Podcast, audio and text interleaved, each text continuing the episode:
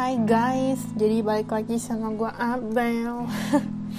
jadi topik kali ini sebenarnya pengen gue bahas lama juga, cuman kayak waktu itu gue sempet lupa sih, jadi kayak baru inget bahas lagi tentang ini tuh kayak baru kali ini gitu loh, gitu. Terus ini ya maksudnya gue cerita ini kayak cuman ngomongin ya dari cerita-cerita teman gue, terus dari kayak kayak cerita-ceritanya kakak kelas gue gitu-gitu lah ya. Jadi ya maksudnya kan gak berarti maksudnya gue cerita kayak gini gak berarti itu semua orang yang akan gue sangkut pautin sama topik-topik ini tuh kayak maksudnya kayak bad influence gitu loh. Jadi kayak maksudnya jangan mikir kayak oh gue ngomong kayak gini berarti gini-gini juga gitu ya. Gak gitu. Maksudnya ini kita ngomongin secara experience experience kayak misalkan ya ya udah ya orang-orang yang gue ketawa aja gitu loh. Jadi hari ini uh, gue pengen ngomongin tentang toxic parents jadi ya samalah kayak toxic relationship, toxic people, toxic friendship itu semuanya tuh pasti ada. Namanya toxic tuh dia pasti berlaku di semuanya. Mau temen lu, mau kakak lu, mau orang tua lu sendiri itu bisa di toxic dan orang-orang toxic tuh sebenarnya mereka nggak akan sadar sih mas. Kalau misalkan mereka toxic gitu loh, ngerti gak sih? Kayak contohnya gini aja, kayak misalkan kita ngomongin paling gampang kita ngomongin toxic relationship aja gitu ya orang-orang yang berada di toxic relationship ini nggak akan sadar kalau mereka tuh sebenarnya ada dalam toxic relationship. Makanya mereka tuh kayak misalkan udah bad influence banget nih mereka nggak akan bisa segampang itu keluar dari hubungan itu. Mereka pasti bakal kayak ngomong tapi gue sayang sama dia tapi ini namanya itu udah sayang banget gue nggak bisa ngelepasin dia. Nah itu itu tuh sebenarnya um, salah satu ciri-ciri kali ya kayak dari suatu hubungan toxic kayak kalian tuh meskipun udah tahu kalau misalkan itu tuh emang nggak baik kayak ini tuh nggak boleh dilakukan. Cuman gara-gara kalian tuh udah terbutakan gara-gara satu hal contohnya aja paling gampang cinta gitu ya.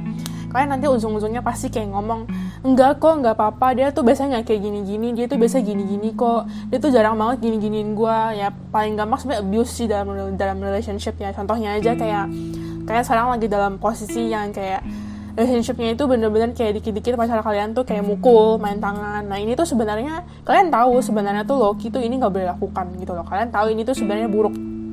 Jadi kalau misalkan um, kalian ada teman kalian yang cerita ke kalian, eh pacar gue gini-gini, ini sebenarnya gini-gini ya. Kalian tuh sebenarnya pasti bisa aja kayak ngomong kayak itu tuh sebenarnya nggak normal lu tuh harusnya putusin ini, ini. Tapi giran lu sendiri yang mengalami tuh bakal susah untuk kayak jauh dari relationship ini ngerti gak karena kalian tuh nggak akan tahu kalau misalnya kalian tuh lagi berada di toxic relationship gitu loh maksud gue kayak ujung-ujungnya kalian tuh pasti akan mencari suatu alasan untuk membackup si keburukan ini. Dan ujung-ujungnya numpuk numpuk numpuk numpuk nah nanti lama-lama ya udah entah pilihannya lu bisa quit dari relationship itu quit dari ketoksikan itu atau ujung-ujungnya ya udah lu die.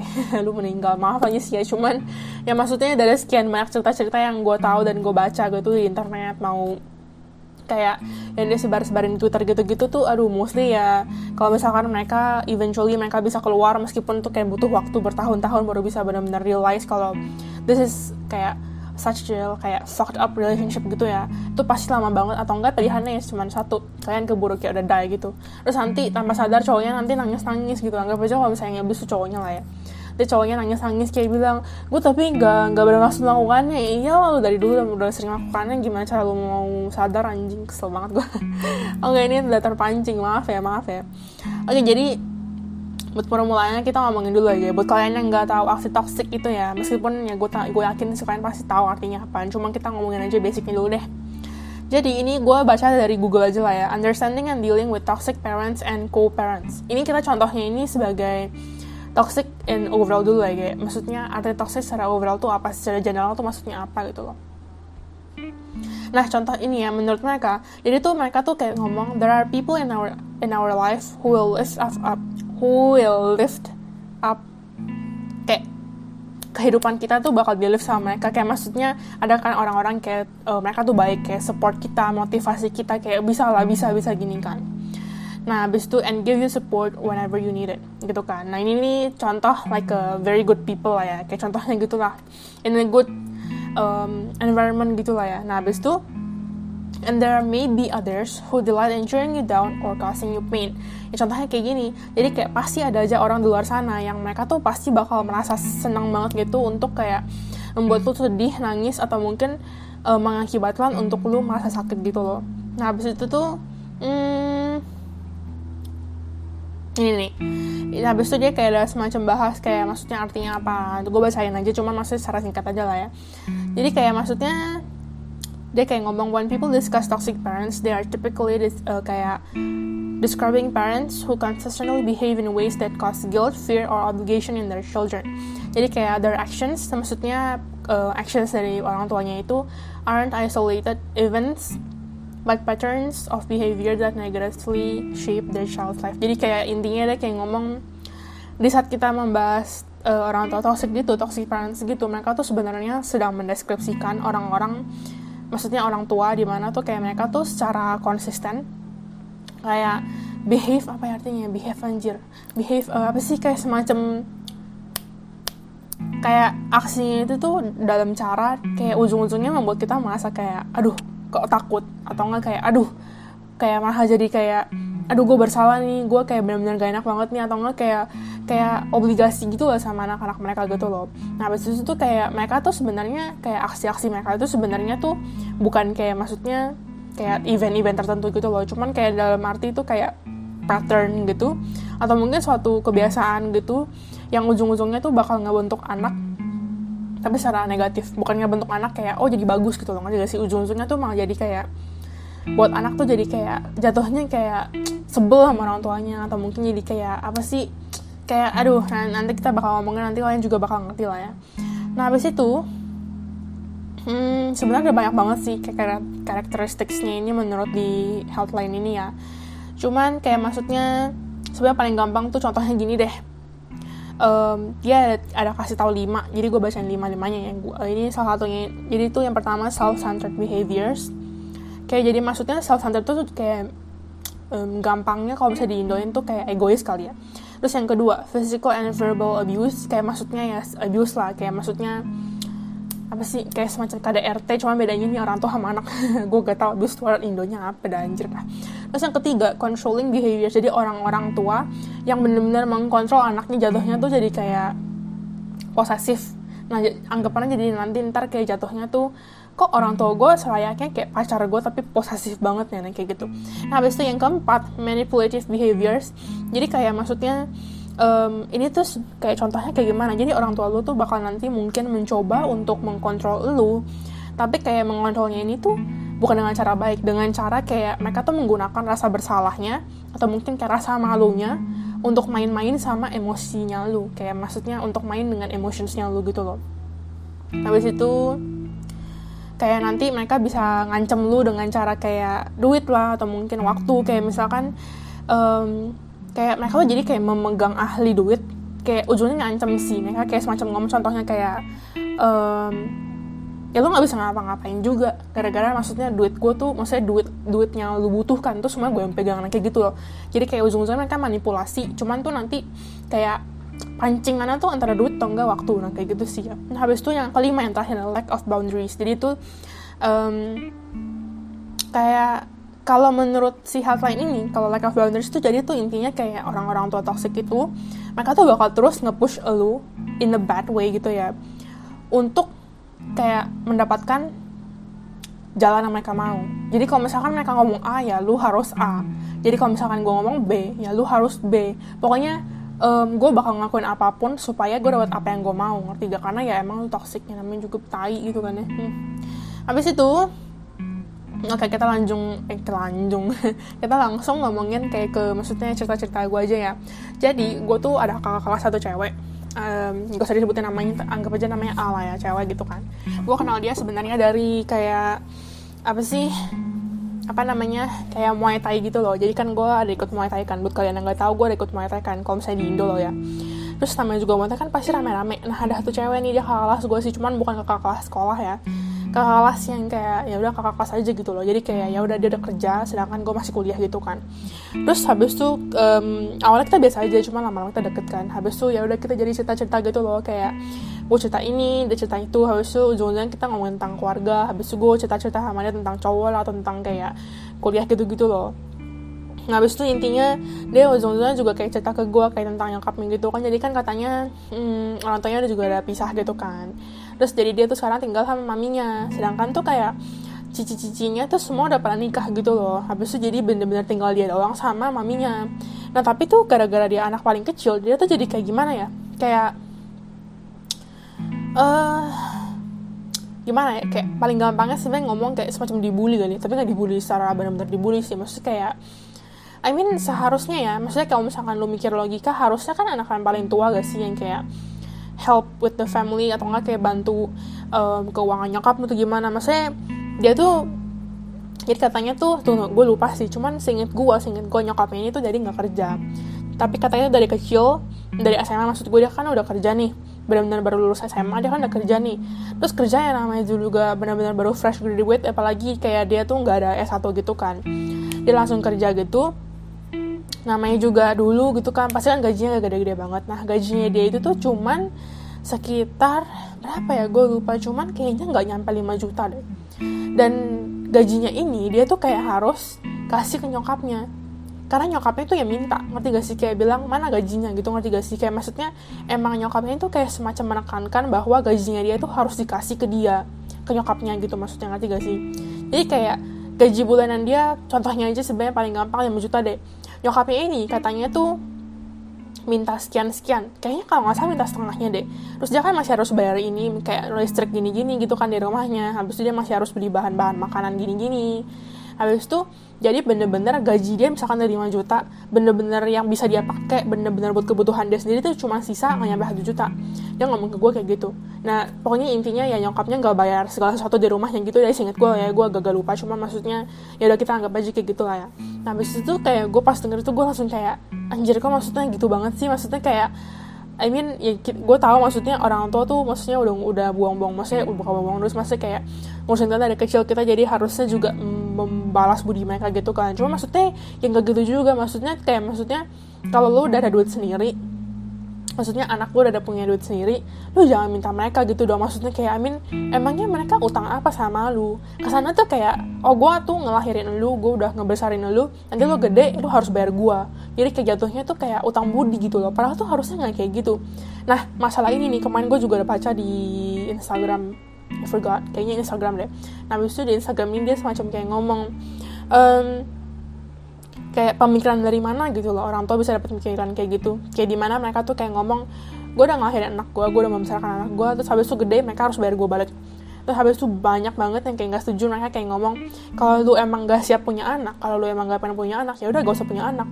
Maksudnya ngapain lu lahirin? Ngapain lu kayak apa sih maaf aja ngewek gitu loh terus susahnya punya anak.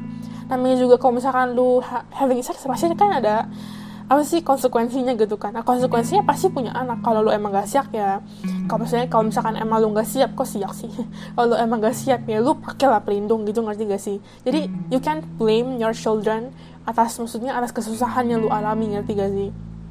Kayak maksudnya kayak um, kalau misalkan lu udah punya anak gitu ya lu sudah lahirin ya udah lu kayak bener-bener harusnya lu yang bener-bener kayak mengorbankan seluruh hidup lu untuk anak lu. Karena ya maksudnya namanya juga udah punya anak harusnya kayak itu tuh jadi kayak buah hati lu, lu kayak harus bener-bener bener-bener semuanya buat dia ya yang gak berarti lu harus merelakan segala sesuatu kayak merelakan kebahagiaan lu gini-gini juga. Cuma maksudnya kayak itu jadi tanggung jawab lu seumur hidup gitu loh. Meskipun kalau misalkan nanti lu udah tua lu mungkin jadi kayak mungkin udah susah jalan atau gimana gimana ya maksudnya anak lu ya tetap tanggung jawab lu gitu loh. Jangan sampai lu lepas tanggung jawab terus ujung-ujungnya malah lu minta anak lu yang rawat lu atau mungkin lu minta anak lu yang gini-gini gitu lo ngerti gak sih? Ya gue tahu sih nanti kalau misalkan gue udah gede pun gue juga pasti harus kenal orang tua gue gini-gini kan. Cuma maksudnya kayak lu sebagai orang tua you can force your children kayak pokoknya nanti kalau misalkan lu udah gede lu harus ngerawat gue ya. Nggak bisa kayak gitu ngerti gak sih? Kayak itu sebenarnya udah harus menjadi apa sih um, apa sih? Udah harus menjadi apa sih namanya? Sumpah gue susah banget ngomong. Kayak itu juga udah harus menjadi kayak kesadaran dari dalam diri si anak itu gak sih? Maksudnya kalau kita ngomongin secara ini ya kalau kita secara ngomongin secara logika loh ya. Nah kayak gitu maksud gue loh. Habis itu gue langsung jadi kayak merasa loh kok maksudnya orang tuanya kayak gini banget gitu loh. Habis itu tapi dia tuh tipe anak tuh yang suka nge apa ya namanya ya? Dia suka ngomongin balik. Maksudnya dia suka ngomong balik. Kan ada kan ya maksudnya tipe tipikal tipikal orang yang kayak misalkan dia ngomongin sama orang tuanya dia bakal diam karena dia takut sama orang tuanya gitu kan. Nah ini nih sebenarnya sebenarnya menurut gue pribadi orang-orang tuh yang maksudnya anak-anaknya sebagai diomongin sama orang tuanya misalkan orang tuanya udah marah nih. Nah habis itu dia jadi takut. Nah menurut gue itu itu tuh gara-gara um, orang tuanya toxic. Jadi kayak ke sana tuh jadi kayak ya mereka takut karena mereka tahu orang tua mereka tuh semacam kayak toxic. Ujung-ujungnya nanti ya mereka tahu. Nanti ujung-ujungnya mereka bakal disalahin sama orang tuanya. Nanti ujung-ujungnya ya udah pokoknya jadi gaslighting gitu. Ujung-ujungnya nanti gak sih kayak eventually orang tuanya tuh bakal play victim terus bakal gaslighting. Nah ujung-ujungnya kayak gitu sih menurut gue pribadi loh ya. Kalau gue dengar dari cerita-cerita teman-teman gue gitu. Terus habis itu nah karena si kakak kelas gue ini dia tuh tipenya yang apa sih kalau misalnya ngomong tuh bisa lawan gitu ya. Jadi dia tuh kalau misalkan nyokapnya ngomong apa dia bakalan kayak ngomong ya udah sih gini-gini gitu ngerti gak sih? Cuman ya maksudnya dia nggak lepas tanggung jawab. Dia maksudnya tetap kayak ada kasih duit ke nyokapnya. Dia tetap urus lah maksudnya dia tetap bener-bener care gitu loh ngerti gak sih? Maksudnya dia juga gak akan langsung ninggalin gitu aja loh. Cuman ya maksudnya dia juga gak akan munafik lah. Dia juga pernah ngomong sama gue kalau misalkan bisa tinggal sendiri di luar kalau misalnya uang udah cukup dia juga mau gitu loh ngerti gak sih? Kayak maksudnya ya iyalah kalau misalkan dia tinggal sama nyokapnya itu ke sana kayak I'm sorry to say tapi ke sana nyokapnya jadi kayak burdennya dia tau gak sih? Jadi kayak beban hidupnya gitu loh. Kayak maksudnya dia harus mengangkut nyokapnya gitu loh cuman ya ini kan maksudnya dari sudut pandang gue ya. Cuman maksudnya ya maaf aja gue bukan maksudnya dari jelekin nyokapnya itu gimana gitu loh. Cuman kalian ngerti lah ya maksud gue habis itu another example. Uh, ada nih pokoknya temen gue dia tuh kayak gimana ya, ada masalah lah sama nyokap lah. Nyokap itu semacam kayak strict gitu ya. Terus jatuhnya ke sana jadi kayak posesif gitu sih menurut gue posesifnya tapi kayak in a way kayak bener-bener nyokapnya tuh harus diingetin banget kalau misalkan lu misalkan nyokapnya lagi bad mood gitu ya habis itu katanya kalau misalkan nyokapnya bener-bener lagi bad mood gitu ya habis itu tahu-tahu um, kayak lu ngomong sesuatu yang dikit tuh yang kayak bikin kayak kesel atau mungkin ngomongin sesuatu yang agak memicu emosinya gitu dia bisa marah. Terus sekalinya dia marah katanya itu bener-bener bisa kayak uh, kayak bener-bener apa sih semuanya jadi kena marah ngerti gak sih? Atau enggak kayak katanya nyokapnya ini tuh tipe orangnya misalkan dia lagi marah gitu lagi marah tentang kerjaan dia misalkan kerjaannya udah masalah gitu lah nah katanya kalau misalkan bermula dari kerjaan pun dia tuh ujung-ujungnya bisa jadi nanti ke bawah ke rumahnya. Terus nanti dia jadi marah ke ke teman gue ini. Kayak maksudnya bener-bener aduh menurut gue sih itu bad banget lah ya. Terus menurut gue pribadi ini ini sebenarnya something yang masih pernah gue bahas sama teman gue lah ya. Pokoknya intinya tuh menurut gue pribadi kalau lu gimana ya kayak lu kalau misalnya udah punya anak gitu ya terus habis itu yang namanya juga kehidupan orang-orang ya gue tahu maksudnya tiap orang tua tuh pasti ada caranya sendiri untuk membuat anaknya tuh jadi kayak baik gitu loh ngerti gak sih? Gue tahu pasti tujuan orang tua tuh semuanya baik karena kayak ya gue nggak mau apa yang terjadi sama gue bakal terjadi sama adik anak gue gitu loh. Mereka tuh pasti tujuannya untuk protek anaknya. Gue ngerti gitu loh cuman waktu itu gue pernah ada bahas ini sama teman gue. Kita tuh semacam kayak ngomong hmm, kayak jangan biarin anak lu kayak jatuhnya tuh jadi kayak menderita karena lu dulu tuh nggak mampu untuk kayak mempunyai kebebasan sendiri ngerti nggak? Kayak maksudnya lu jangan insist anak lu untuk jadi sama persis kayak lu ngerti gak sih? Terus jangan beda-bedain anak lu sebagai cewek cowok lah atau mungkin sebagai anak yang gini-gini lah lu kalau misalkan benar-benar emang tahu anak lu tuh kayak gimana lu bener-bener tahu lu bener-bener ngerti anak lu tuh pribadiannya kayak gimana lu pasti tahu tiap tiap anak lu tuh pasti kepribadiannya beda-beda. Kayak contohnya deh paling gampang gimana ya? Kayak engkau gue sama gue deh engkau gue tuh tipe orang yang benar-benar gak gitu suka jalan-jalan. Sedangkan gue gue tuh anaknya tuh petakilan gue tuh suka banget jalan-jalan.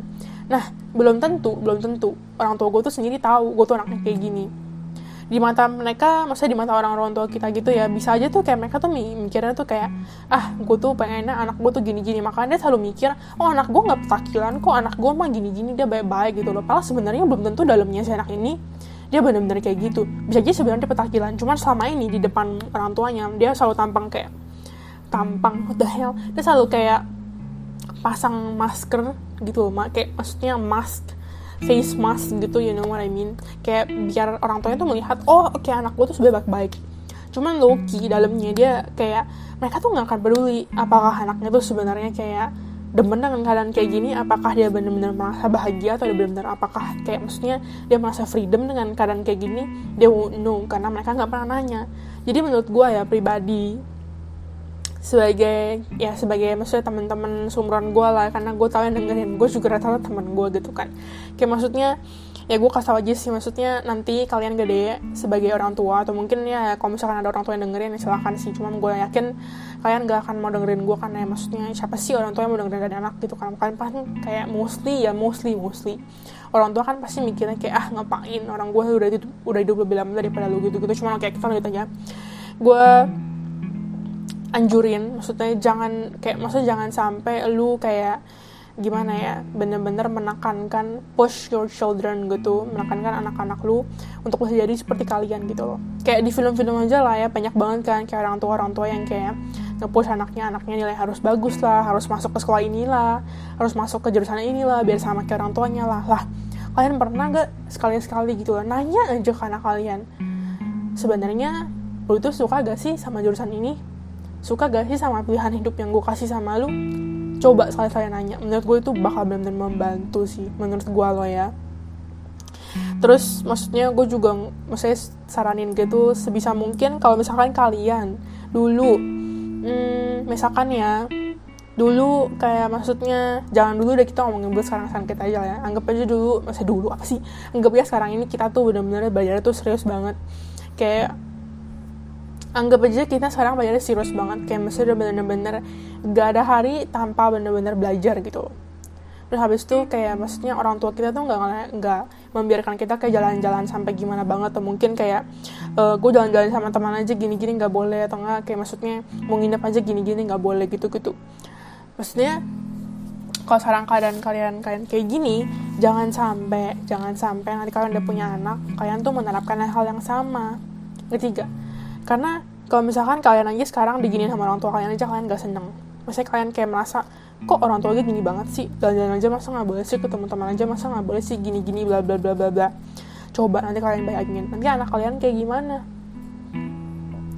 Posisiin aja diri kalian nanti jadi anak kalian gitu mikir aja gitu maksudnya jangan di posisi yang berbeda jangan mikir kayak ya gue tahu tujuan kalian nanti sebagai orang tua kalau misalnya kalian ngarang gini-gini pasti tujuannya baik. Gue ngerti gue ngerti karena maksudnya gue juga ngerti lah maksudnya kayak jadi orang tua gue kebayang lah maksudnya gitu loh. Cuma maksudnya gue tuh jangan kayak jangan sampai gara-gara kalian tuh dulu nggak memiliki kesempatan untuk kayak maksudnya have fun dikit dengan hidup gitu ya. Nanti kalian tuh ujung-ujungnya pas udah punya anak kalian tuh bakal kayak push anak kalian untuk selalu menjadi baik menjadi baik menjadi baik menjadi baik. Ujung-ujungnya dia juga nggak bisa mendapatkan kebahagiaan yang dia butuhkan ngerti gak sih? Terus ujung-ujungnya oke okay lah kayak kalau misalkan kalian gak, gak, gak peduli gitu apa yang gue omongin gitu kan. Oke okay lah oke okay lah gue terima. Kalian mungkin kayak merasa ah, apaan sih? Lagi Abel juga masih kuliah kok. Lu belum ngerti apa apa juga. Oke okay, oke. Okay. fine gak apa-apa lu gak usah dengerin gue cuman lu pikir baik-baik aja gitu loh. Kalau misalkan kalian kalian yang dengerin gue terus kalian pernah deal with mental health itu menurut gue kalian bakal ngerti sih rasanya kayak gimana gitu sih. Karena menurut gue pribadi buat orang yang maksudnya ya adalah mental health issues gitu lah ya. Maksudnya kayak ya kalian juga nggak perlu tahu cuma maksudnya tiap-tiap orang kan juga pasti ada masalah pribadi gitu kan. Dan gue pribadi gue juga ada masalah mental health gitu loh. Kayak something yang ya pokoknya yang ngaruh banget lah ke mental gue gitu loh. Terus coba aja kalian bayangin nanti kalau misalkan kalian gitu untuk terus anak kalian gitu. Terus at some point kalian anak kalian tuh sebenarnya udah kayak mental healthnya tuh udah udah terpengaruh banget sama ajaran didikan kalian gitu. Kayak udah bener-bener bad banget. Tapi kalian nggak tahu terus in the end sorry to say atau anak kalian kayak yaudah mereka melakukan suicide.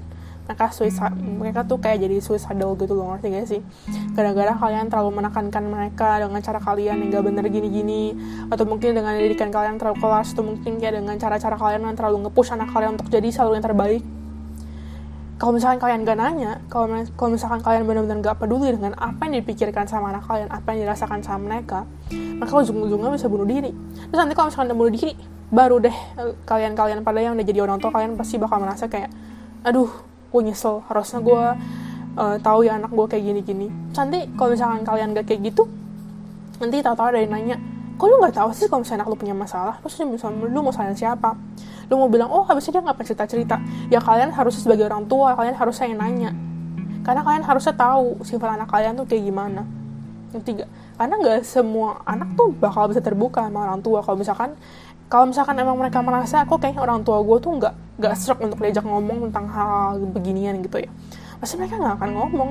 Mereka pasti ujung-ujungnya ya entah pilih untuk kayak ngomong sama teman-temannya atau enggak pilih untuknya ada pendem sendiri. Nah tapi kalau misalkan kalian maksudnya kalau misalkan ternyata anak-anak kalian ternyata tuh kayak teman-temannya juga bahkan gak ada yang support dia nah gimana kalian gak akan tahu? Ujung-ujungnya pendem sendiri ya kalau dia pendem sendiri ya lebih mematikan aja sih menurut gue gue kasih tau aja sih ya. Kalau kalian pendem sendiri ya ujung-ujungnya nanti kayak jatuhnya tuh kayak time bomb aja. Kalian tinggal tunggu waktunya ya udah nanti udah waktunya ya ya udah itu explode deh udah deh habis itu kalian udah nggak bisa mengapa-ngapain lagi kalian mau ngomong aduh gue nyesel banget gini-gini. Percuma orang anak kalian udah nggak ada. Maksudnya kayak ya lu pikir aja lah lu kalau misalkan punya temen deh lu samanya jadi sahabatnya gitu kan. Terus habis itu um, tahu-tahu teman kalian ternyata ada masalah cuma kalian nggak pernah tahu karena kalian nggak pernah peduli karena kalian tuh nggak pernah nanya are you okay? Kayak maksudnya even the simple question kayak are you okay? itu menurut gue itu ngaruh banget sih. Sumpah kayak kalau misalkan jadi aduh pokoknya kalian ngerti lah ya. Pokoknya tuh kalian ya gak usah gak usah jadi gak usah kita gak usah ngomongin peran sama anak lagi deh. Cuman buat kalian nih ya teman-teman deh atau mungkin orang tua atau mungkin ya nanti orang tua wannabe lah ya. Kalian kalau misalkan bener-bener merasa kayak anak kalian atau mungkin nanti um, teman-teman kalian kayak merasa kok kayaknya dia beda dikit gitu ya. Atau mungkin kok kayaknya dia lagi nggak mood atau gimana ya? Coba deh tanya sekali sekali. Are you okay kayak even the simplest question kayak gitu aja menurutku itu sangat amat membantu. Kayak untuk orang-orang yang bener-bener pemikirannya udah mulai kayak suicidal gitu ya kalian yang tiba-tiba kayak nanya ayo oke okay, itu ya menurut gue itu bakal bener-bener ngebantu banget sih. Itu sih menurut gue kayak that way sebenarnya tuh kalian membantu mereka berpikir kalau oh this guy dia tuh masih peduli sama gue ternyata masih ada orang peduli sama gue ya gak semua orang tuh sebel sama gue gak semua orang tuh chat sama gue at least di antara semua apa sih at least di antara sekian banyak orang gitu di dunia ini masih ada satu orang yang peduli sama gue gitu. Gitu maksud gue so ya. Sebenarnya ini nggak cuman tentang toxic parents saja sih cuman ya maksud gue kalian ngerti kan maksudnya intinya apa gitu. Jadi ya Uh, tapi kalau misalkan buat kalian yang punya masalah dengan orang tua kalian sebisa mungkin maksudnya kalau misalkan emang kalian benar-benar udah kuat gitu ya jangan lah jangan sampai mikir suicidal sih. Ya gue percuma sih ngomong gini karena buat orang-orang yang deket sama gue kalian pasti tahu kalau misalkan gue juga pernah ada pemikiran kayak gitu. Cuma maksudnya kayak coba lah ngomong dulu sama teman-teman kalian. Even ya meskipun mereka nggak akan bisa nyelesain masa lalu dengan orang tua maksudnya tapi kayak at least bisa meringankan dikit gitu loh beban pikiran dengar juga sih Orang kalau misalkan kalian bener-bener udah gak tahan, coba lah ngomong sama psikolog gitu. Itu membantu. Sumpah itu membantu banget. Ya meskipun, meskipun. Ya gue tahu pasti pemikiran kalian kayak percuma mereka juga akan bisa uh, apa sih berubah pemikiran orang tua gini-gini. Gak apa-apa. Ya, maksudnya at least kayak itu nggak bener-bener ngeganggu mental health lo gitu loh. Ngerti gak sih? Itu aja sih. Udah gitu aja sih ya. Gue pengen ngomong itu aja sumpah. Gue juga udah capek ngomongnya dah segitu aja sekian terima kasih untuk episode kali ini. Uh, we'll see each other di another episode. Dan gue nggak tahu itu episode kapan. Tapi oke okay lah ya. Kita sampai jumpa aja deh ya. Bye bye thank you udah udah, udah see you on the next episode. Bye bye